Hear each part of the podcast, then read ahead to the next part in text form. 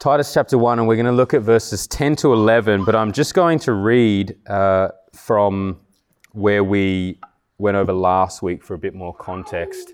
So I'm going to read from Titus 1, uh, verses 5, and I will finish at verse the end of verse 11. This is God's word. This is why I left you in Crete so that you might put what remained into order and appoint elders in every town as I directed you. If anyone is above reproach, the husband of one wife, and his children are believers and not open to the charge of debauchery or insubordination. For an overseer, as God's steward, must be above reproach. He must not be arrogant or quick tempered or a drunkard or violent or greedy for gain, but hospitable, a lover of good, self controlled, upright, holy, and disciplined. He must hold firm to the trustworthy word as taught, so that he may be able to give instruction in sound doctrine and also to rebuke those who contradict it. For there are many who are insubordinate empty talkers, and deceivers, especially those of the circumcision party. They must be silenced since they are upsetting whole families by teaching for shameful gain what they ought not to teach. This is God's word. Sinclair Ferguson, one of my favorite Scotsmen, said uh, when he was commenting on the early church in comparison to the modern church, he said, The difference is the early church feared false teaching and welcomed persecution. The modern church fears persecution and welcomes false teaching. It's a slight generalization, I'll admit, but the crux of it is certainly true. We, we have a misprioritization that often ignores the dangers of false teaching. False teaching is not innocent, and false teaching is not the most glamorous of topics to talk about. It's not really going to win you uh, that many favors with the majority of society, but false teaching is important because false teaching is not innocent. False teaching hurts people. False teaching is damaging. False teaching sends people to hell.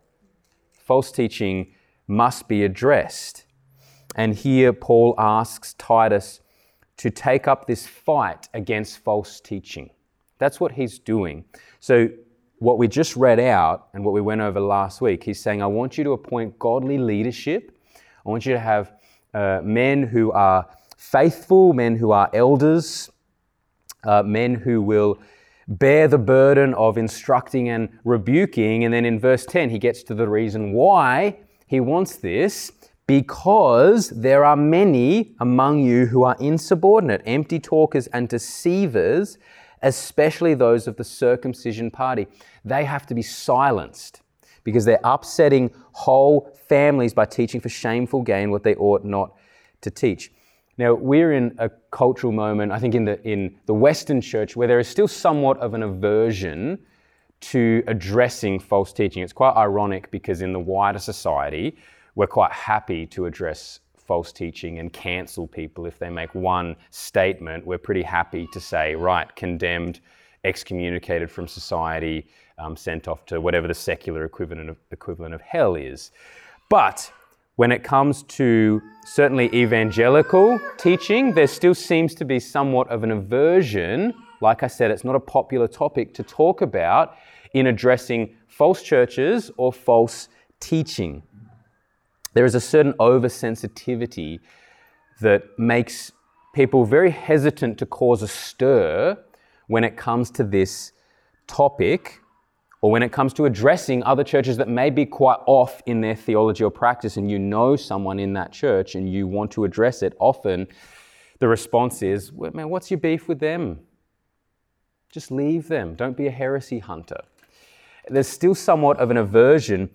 And to ignore this kind of false teaching is like a school teacher. If you remember at school, there would be the teachers who are on duty on the playground. And you imagine a school teacher on duty, and she sees some kids having a wonderful time uh, laughing about playing with some loose electrical cabling that has come out of the building.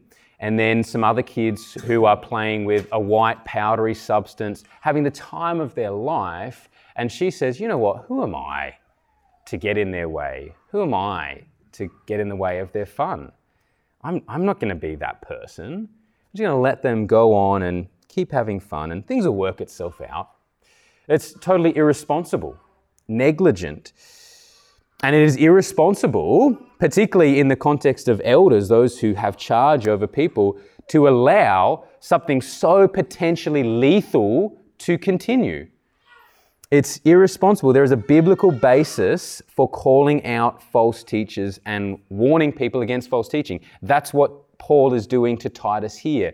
And in the letter of Timothy, he actually names names. Paul is quite happy to say Alexander and Hymenaeus, they are dangerous people, stay away from them. So there is a need for us to be on guard against false teaching. And the wonderful reality about fighting false teaching is that it's not just someone's subjective opinion against someone else's subjective opinion, and it's just who is more persuasive. The wonderful reality about fighting false teaching is that we have an objective rule. We have God's word, we have scripture objectively handed down and preserved to allow us to determine who is inside and who is outside of orthodoxy. We actually have something objective. Now, just to address this, of course, not all scripture is easily understood to all. Peter even says this about Paul. He says some of Paul's scriptures are hard to understand. I give you that. So there are some scriptures which are hard to understand.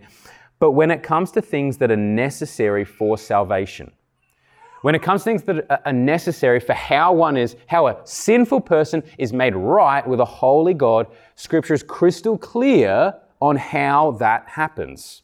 Scripture is very clear. As Paul says, the Scriptures make us wise for salvation. They are sufficient to tell us how we as sinful people can be made right with a holy God in what God has done through Jesus Christ.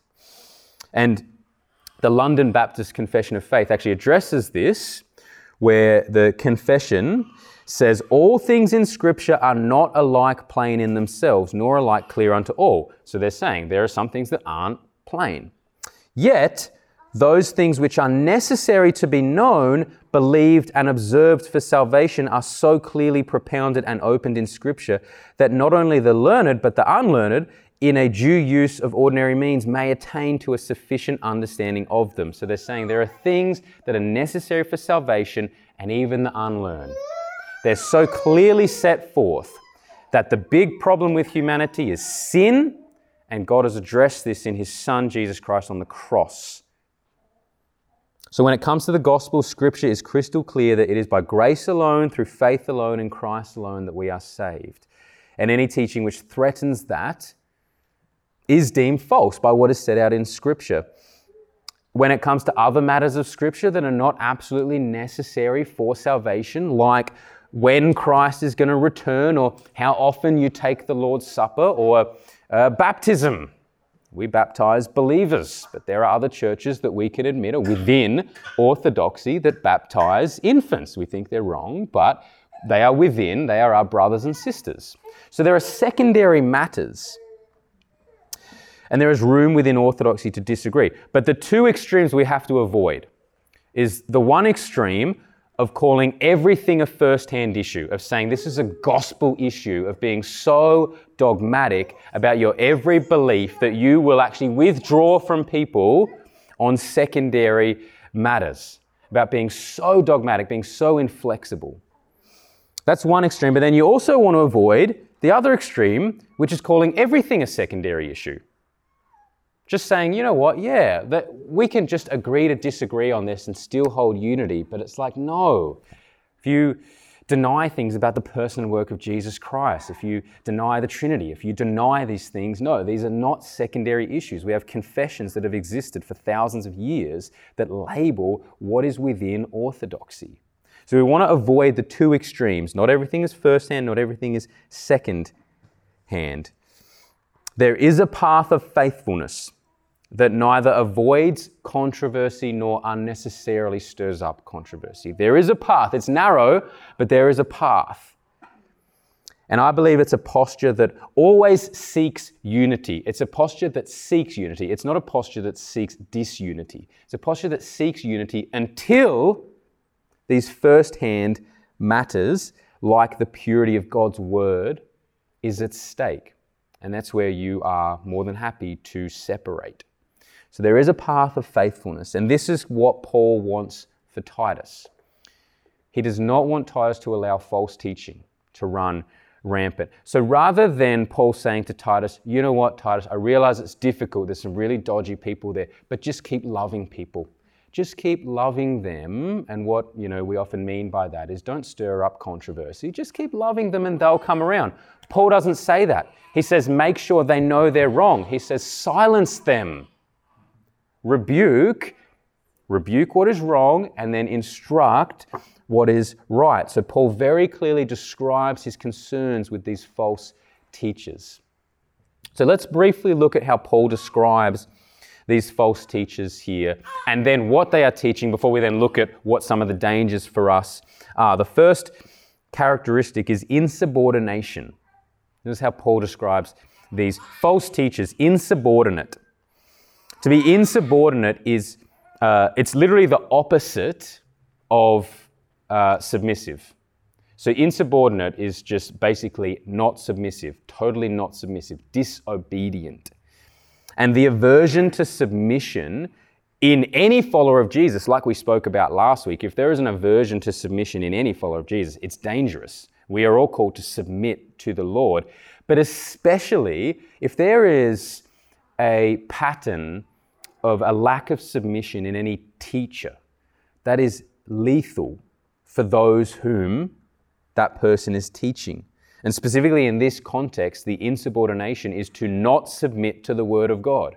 These false teachers and false teachers today instead of coming under the word, they come over the word of God and assert their logic or their human reasoning over the word of God, over the plain scripture, and they rebel against it. So beware of any teacher whose conscience is not bound by the word of God. We should all, teachers should all have a Luther like aspect where when he was facing death, he said, My conscience is held captive by God's word.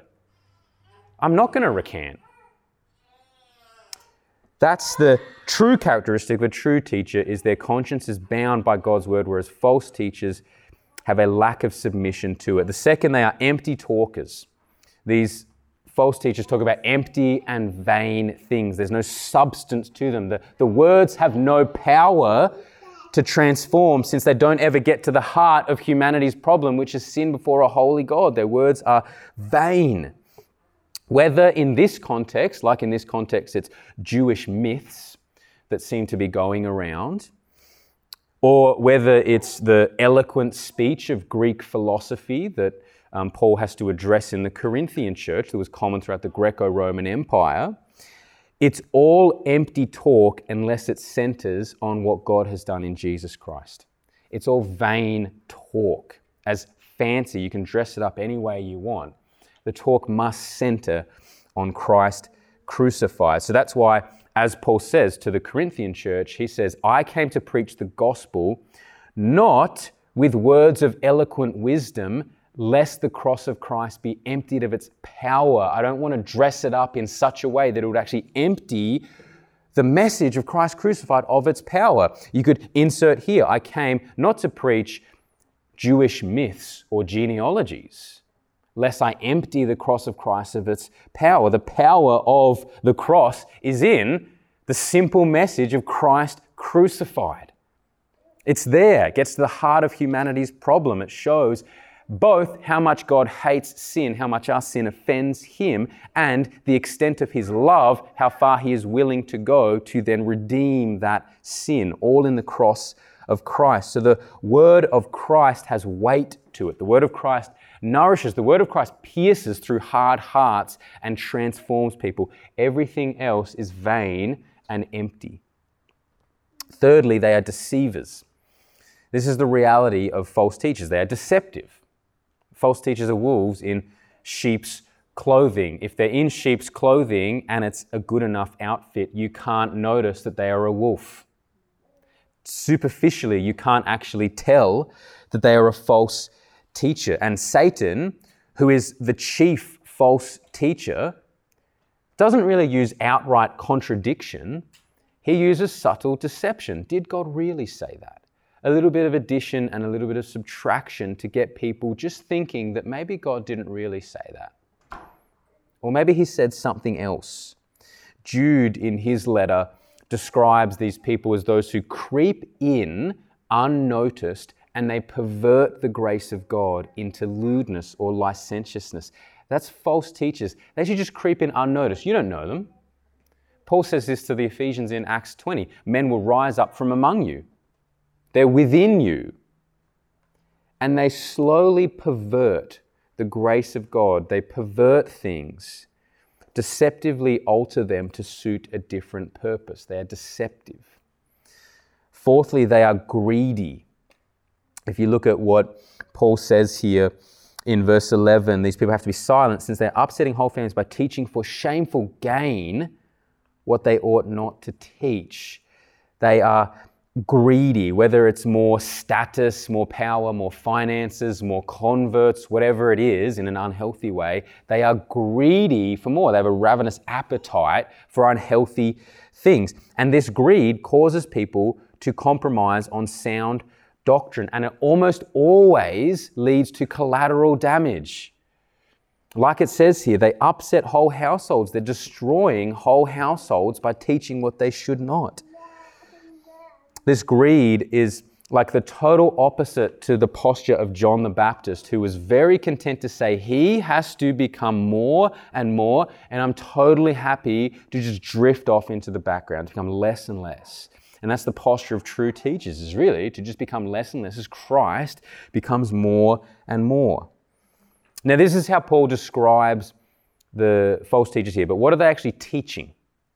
What are these insubordinate, vain talking, deceptive, and greedy teachers perpetuating here in Crete. They seem to be perpetuating a Jewish flavored false teaching. If you notice in verse 10, Paul says there's um, many, many of these false teachers, presumably native Cretans, but the main issue is these ones who are of the circumcision party. That's Jewish people, ethnically Jewish people. And in verse 14, Paul goes on to say that these people influence others to be like them in being devoted to Jewish myths. These Jewish stories, these stories that at that stage would have been extra biblical outside of what they held as scripture,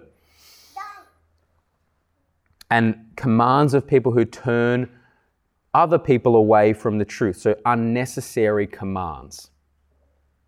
So there are clearly these Jewish teachers in Crete who spread this form of false teaching that has to do with Jewish myths. So it might be a little bit different to those in Galatia, who in Galatia they were actually basically clearly saying it's Jesus plus circumcision or Jesus plus the Mosaic law. There are these things that you have to have in order to truly have God's favor. And Paul is very clear to say if you accept any of that, you undo grace completely. Grace is a gift. But here, this is kind of adding some weird um, uh, tangent from that to, to focus on these Jewish myths, asserting a, a Jewish culture as that superior to a Gentile culture. So you have to understand these Jewish myths and these genealogies which show our place as God's people. And it's likely that Paul addresses this again in chapter 3, where in chapter 3 of Titus, in verse 9, Paul warns Titus to avoid foolish controversies, genealogies, dissensions, and quarrels about the law, for they are unprofitable and worthless. That's like him saying they're just vain and empty. All of this talk about Jewish myths and genealogies. And to, to just summarize this, the main issue with these false teachers is really that they major on minor things and they minor on major things. There's just a complete um, misprioritization. They overemphasize Jewish myths, genealogies, matters of the law which are not profitable. They're asserting them as very, very important, as essential to an understanding of what it means to be a follower of Jesus. And in doing that, in asserting those things, in majoring on the minor things, they end up minoring on the major thing because the major thing, like the gospel, what God has done in Jesus Christ, appears to be a minor thing. It appears to be something that's not really sufficient. There's more to it. They're suggesting that there are higher levels of spirituality or superiority that seem to revolve around these Jewish myths and Jewish stories. So they major on minor things and they minor on major things. And this is the situation here in Crete. There are these Jewish flavored false teachers who lack submission to God's word. They have speech that is vain and non transformative. They're deceptive, so they subtly distort the truth. And they have this greed which ends up trampling people for self benefit. It's not a pretty picture. And Paul is very clear that these people have to be silenced, they have to be muzzled, they have to be stopped. This requires confrontation, it requires addressing the wrong. This is the primary task of the elder in verse 9 to give instruction in sound doctrine and also to rebuke those who contradict it. I once heard the statement of um, talking about this subject and saying, well, the best defense is a good offense. As if to say, we don't need to focus upon that. We just need to focus upon a good offense. I think that's irresponsible at times. I don't think that fits with this teaching. Paul is very clear, clearly saying, no, you need defense and offense. You need to rebuke what is wrong. You need to very clearly say, this is wrong, and then you need to instruct in what is right. Like you imagine if you um, have a wife or a husband or a mother, father, someone who is very close to you, that you care for deeply, and imagine that their name was being tarnished, that people were spreading false information about them, saying that this, this woman who you're very close to spends time with a lot of sinister men, up to all sorts of things. She's a loose woman. You wouldn't just say, but she's also very caring. She also likes to help people. You would say, No, no, no, you're dead wrong about that. That's not her. You're lying. You're spreading false information. This is who she is. You wouldn't just leave that false information undone. And if we care for Christ and the purity of God's word, we will likewise care about addressing the wrong where his name is blasphemed, where the faith is tarnished. So that's the context in Crete. What about our context? What about false teaching in the 21st century, little neck of the woods like Tuggeranong, thinking particularly about the Western church in general? Uh, I don't know about you, but I haven't come across any people who are trying to lure me in by telling me about Jewish myths.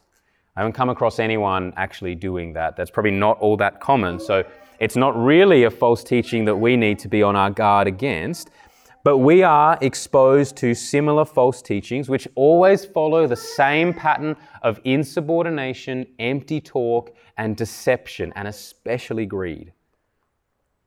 And we don't have time to cover every form of false teaching. So all I want to do is give two examples of false teachings that we should be aware of, and then how we ultimately protect ourselves against it. So these false teachings are not teachings which directly attack the gospel or the person of God. And the reason why I don't believe we have to address that is because we're in a different time in our society, but also because we have confessions and creeds on top of the clear rule of Scripture we have confessions and creeds like the Nicene Creed, which has been around for 1600 years and is very clear, crystal clear on the person and work of Jesus Christ, on the Trinity, on um, the relationship within the Trinity, these sorts of things. Uh, they're very clear, and although we have over a thousand denominations, the vast majority of good churches and good denominations uphold the Nicene Creed. There is a solid rule of what is Orthodox Christianity that has been contended and we continue to contend for. But aside from that, I believe there are some false teachings which indirectly attack the gospel by specifically twisting what the gospel is supposed to give us. Twisting, really, in a way, who God is and what he intends to do for humanity. The first is, of course, the prosperity gospel, the health, wealth, and prosperity gospel. I won't spend too much time on this because I don't think it's as much of an issue in our culture, but this is the basic teaching where God desires you to be healthy, wealthy, and successful. And uh, most of the time, it is centered around material blessings. God wants you to be blessed materially, and these are usually like divine entitlements that you have and that you unlock by your faith. And it turns faith into something that someone conjures up within themselves.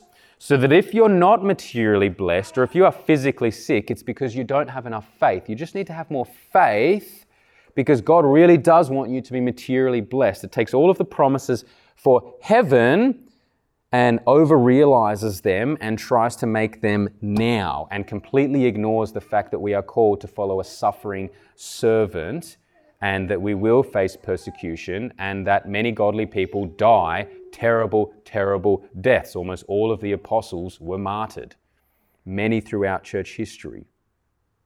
And there are many issues with the prosperity teaching, but it is fundamentally wicked and abominable, not because it simply preys on vulnerable people, usually in African countries, impoverished areas of the world, but because it makes people believe that Christ is not enough. It makes people believe that there is more to salvation than simply the fact that you are now united to Christ. It makes people believe that there's something wrong with trusting in Christ yet living a life of suffering and poverty, that that's somehow a subpar salvation. But the gospel does not come to us so that we can gain material and self centered blessings. The gospel comes and tells us that Jesus is the absolute treasure of all life and existence. He is the blessing. In Him, we have everything we could possibly need, blessed with every spiritual blessing in the heavenly places in Christ Jesus. So the prosperity gospel is totally dangerous. But there is this second new prosperity gospel that I believe we, we need to be more on our guard against. This seems to be by far the most common form of teaching in the modern Western church. And I would say it is a much better dressed, more down to earth, distant cousin of the prosperity gospel. It looks a lot more appealing. Basically, because I think the prosperity gospel, the health, wealth, and prosperity in our culture, that gospel really preys on um, impoverished areas of the world. We are an exceptionally affluent part of the world. So that doesn't really ring true here. And with the way society's going, you're a bit of a sellout if you just want to become rich and famous. That's not authentic, and we're about authenticity in our culture. So I don't actually think that the health, wealth, and prosperity gospel is all that powerful here. But there is this different, the, the much better dressed, down, more down to earth cousin of the prosperity gospel. And this is the self centered gospel. This is the believe in yourself gospel. It takes the cultural message of human flourishing, that your life is about your happiness, and it blends that with what God has done in Jesus Christ on the cross. See, the reason the old prosperity gospel is no longer that appealing is because of, as I just said, the fact that we're not that kind of culture anymore. True prosperity in our culture, the way people would define true prosperity is to follow your ultimate dreams and desires, regardless of what anyone else says. True prosperity is to find and be yourself, to just get to your inner self, to really find who you are as an individual and then express that. And no one can, no oppressor can take that away from you. That's what true prosperity in our society really is. It's totally individualistic and self centered. And that cultural message has well and truly funneled its way within the modern Western church. It takes the gospel message, but it applies it in a self centered therapeutic way. It, it applies it in a very therapeutic way where it's there to buffer you as an individual and really make you feel better about yourself because of who you are.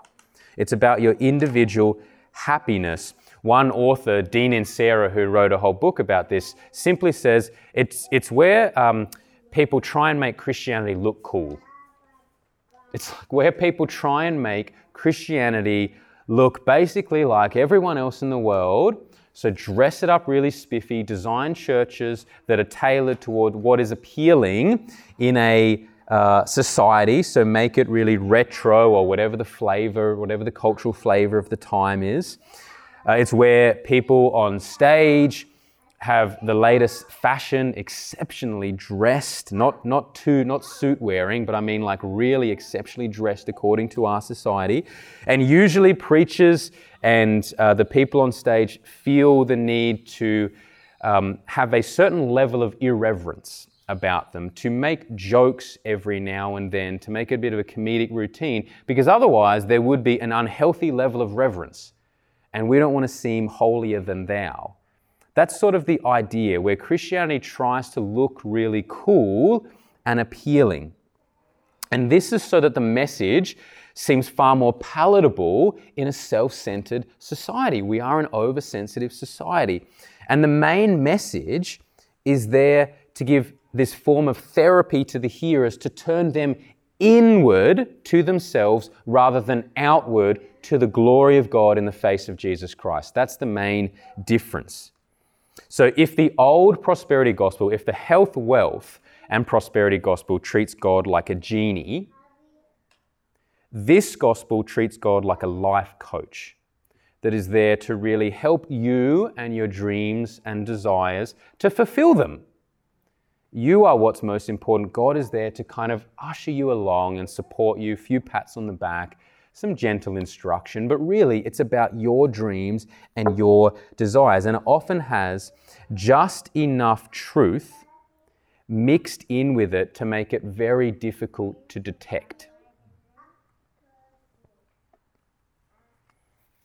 The reality is that God does want you to be happy. Like, there's truth in that. God doesn't want you to be unhappy.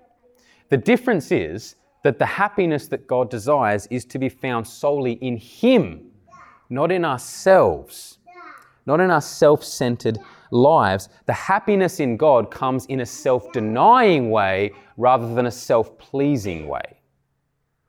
See, at its core, this new version, this believe in yourself gospel, is actually an anti gospel.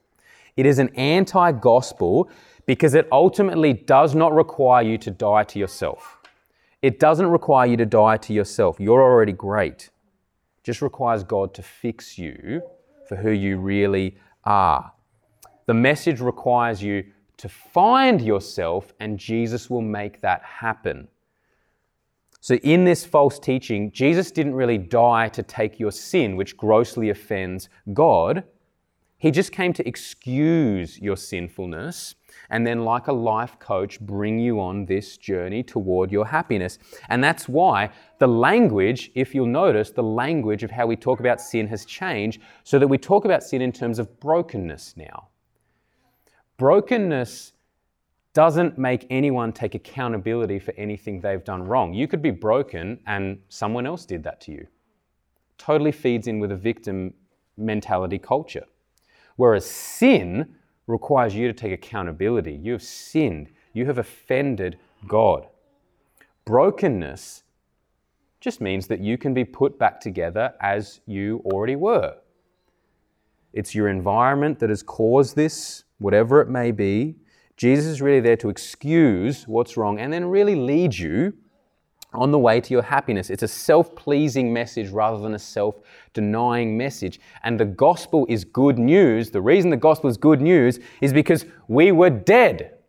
We were dead in our transgressions. We had offended him so much. We were dead. We had no heart toward him. We were enemies. And yet, in his love, he sends his son to take our sin upon himself to then free us from that free us from ourselves, and give us new life in Him. The gospel isn't there to revive the self centered life we had, but was just a little bit broken. That's not the gospel. And this is often the difference between following a path of falsity or following the truth. It's actually in where our pleasures lie. See, a lot of this false teaching is to do with our pleasures and passions. Where are we going to find our pleasures and passions? Are they inside of ourselves and in this life that we can create and God can help? Or are they totally found in God? See, this is where actually some of these false teachers are right. The life of the Christian should be about pleasure and passion. It should. But of course, the difference is that the pleasure and passion is always found totally in Jesus Christ, who is worthy of all of our attention, worthy of our whole lives, and in Him is the fullness of this life of joy and contentment in Him. So there should be pleasure and passion. And the way in which we guard ourselves against self seeking pleasure, the way in which we guard ourselves against this false teaching is to become totally captivated with the majesty of Christ so that we seek our pleasure in Him. And I want to uh, finish by looking at what the writer of Hebrews tells us about this just in the last five minutes. The reality is that we have to come face to face with the supremacy of Christ, with how utterly worthy He is of all of our devotion. And that is the only way that we will protect ourselves from being lured in by these very alluring false teachings. And this takes discipline, it takes spirit empowered grit to not succumb to this. So if you look at Hebrews chapter 2, the writer of Hebrews, after detailing how wonderfully incredible Jesus is, how he's the radiance of the glory of God and the exact imprint of his nature, how he's better than everything in this world, and he says in verse 1 we must pay much closer attention to what we have heard, lest we drift away from it. We have to pay much closer attention or we will drift. Life is like a river with a gentle stream and the end destination is hell, you don't have to do anything to go there. You just drift along. You just drift along in your life. Something miraculous has to happen for you not to end up at that destination. And of course, we know that this Christianity is not about what we do for God, but about what God has done for us in Jesus Christ. That's the miracle that has to happen. But the evidence of that will then be in a life of discipline that does not simply drift, but goes against the tide in order to not succumb to the devastation of people who just drift along. If you drift, you're drifting away from Christ. You're drifting away from your true purpose. So we need this gritty discipline that is totally spirit empowered to not drift. So the author here in Hebrews says, Let us therefore pay much closer attention to what we have heard. And then he just spends the rest of his time basically saying how much better Jesus is than Moses, how much better Jesus is than Abraham, how much better Jesus is than angels how he's our great high priest, how he upholds the universe. Pay much closer attention to this, or we will drift. So, I want to finish by just paying close attention to a few of these attributes that the writer of Hebrews draws out that we must pay much closer attention to, lest we drift away. We pay close attention to the fact that Jesus is the radiance of the glory of God and the exact imprint of his nature. Jesus is not just a prophet, he's not created, he is God. He is the exact imprint of his nature.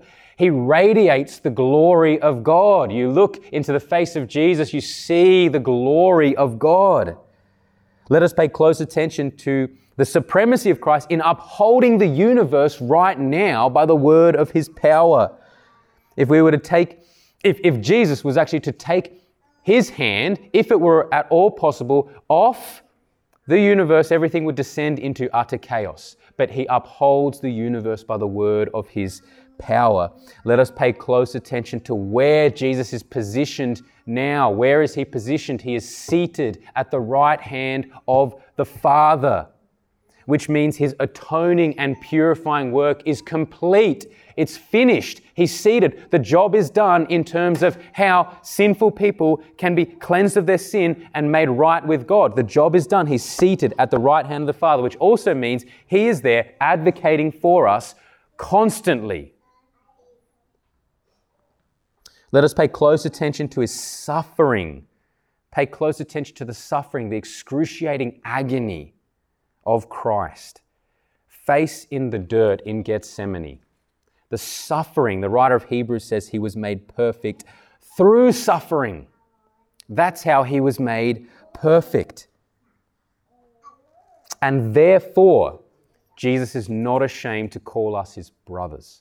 What a wonderful statement. He's not ashamed to say, hey, they're my brother, they're my sister, they're my family. Let us pay close attention to the empathy. Think of the empathy of our great high priest, who, as the writer says, was tried and tested in every way as we are, yet without sin. He knows, isn't it comforting when you're going through something difficult and someone says, I know what it's like, but you actually know that they know. It's not comforting when they say, I know, and you're like, you have no idea. But Jesus does. He knows exactly what it's like. He was tried and tempted in every way as we are. And He intercedes, He upholds us. So therefore, we can draw near to the throne of grace with confidence because Jesus is our high priest. He knows. Let us pay close attention to the blood which was shed, the blood of Christ, which we are about to uh, remember now as we take the Lord's Supper together the blood of Christ, which is so utterly pure that even the most vile, most wicked of sins that you could ever think of can be cleansed by the blood of Christ. What a wonderful truth. So, day after day, this is what we do. This is what we pay closer attention to. This is why we gather. This is why, when we're on our own, we spend time in the Word and prayer. It's all to saturate ourselves with what God has done in Jesus Christ. Just paying much closer attention. And to an infinite God, we will never get to the end. He will never exhaust Himself of displaying His greatness to us. This is how we do not drift. If you don't, you will drift. So, by the grace of God, we pay much closer attention to these things. We stir each other on, we provoke each other to love Christ more deeply and to love others more deeply by the love of Christ. And we take the Lord's Supper to remember this, to remember what God has done in Jesus Christ.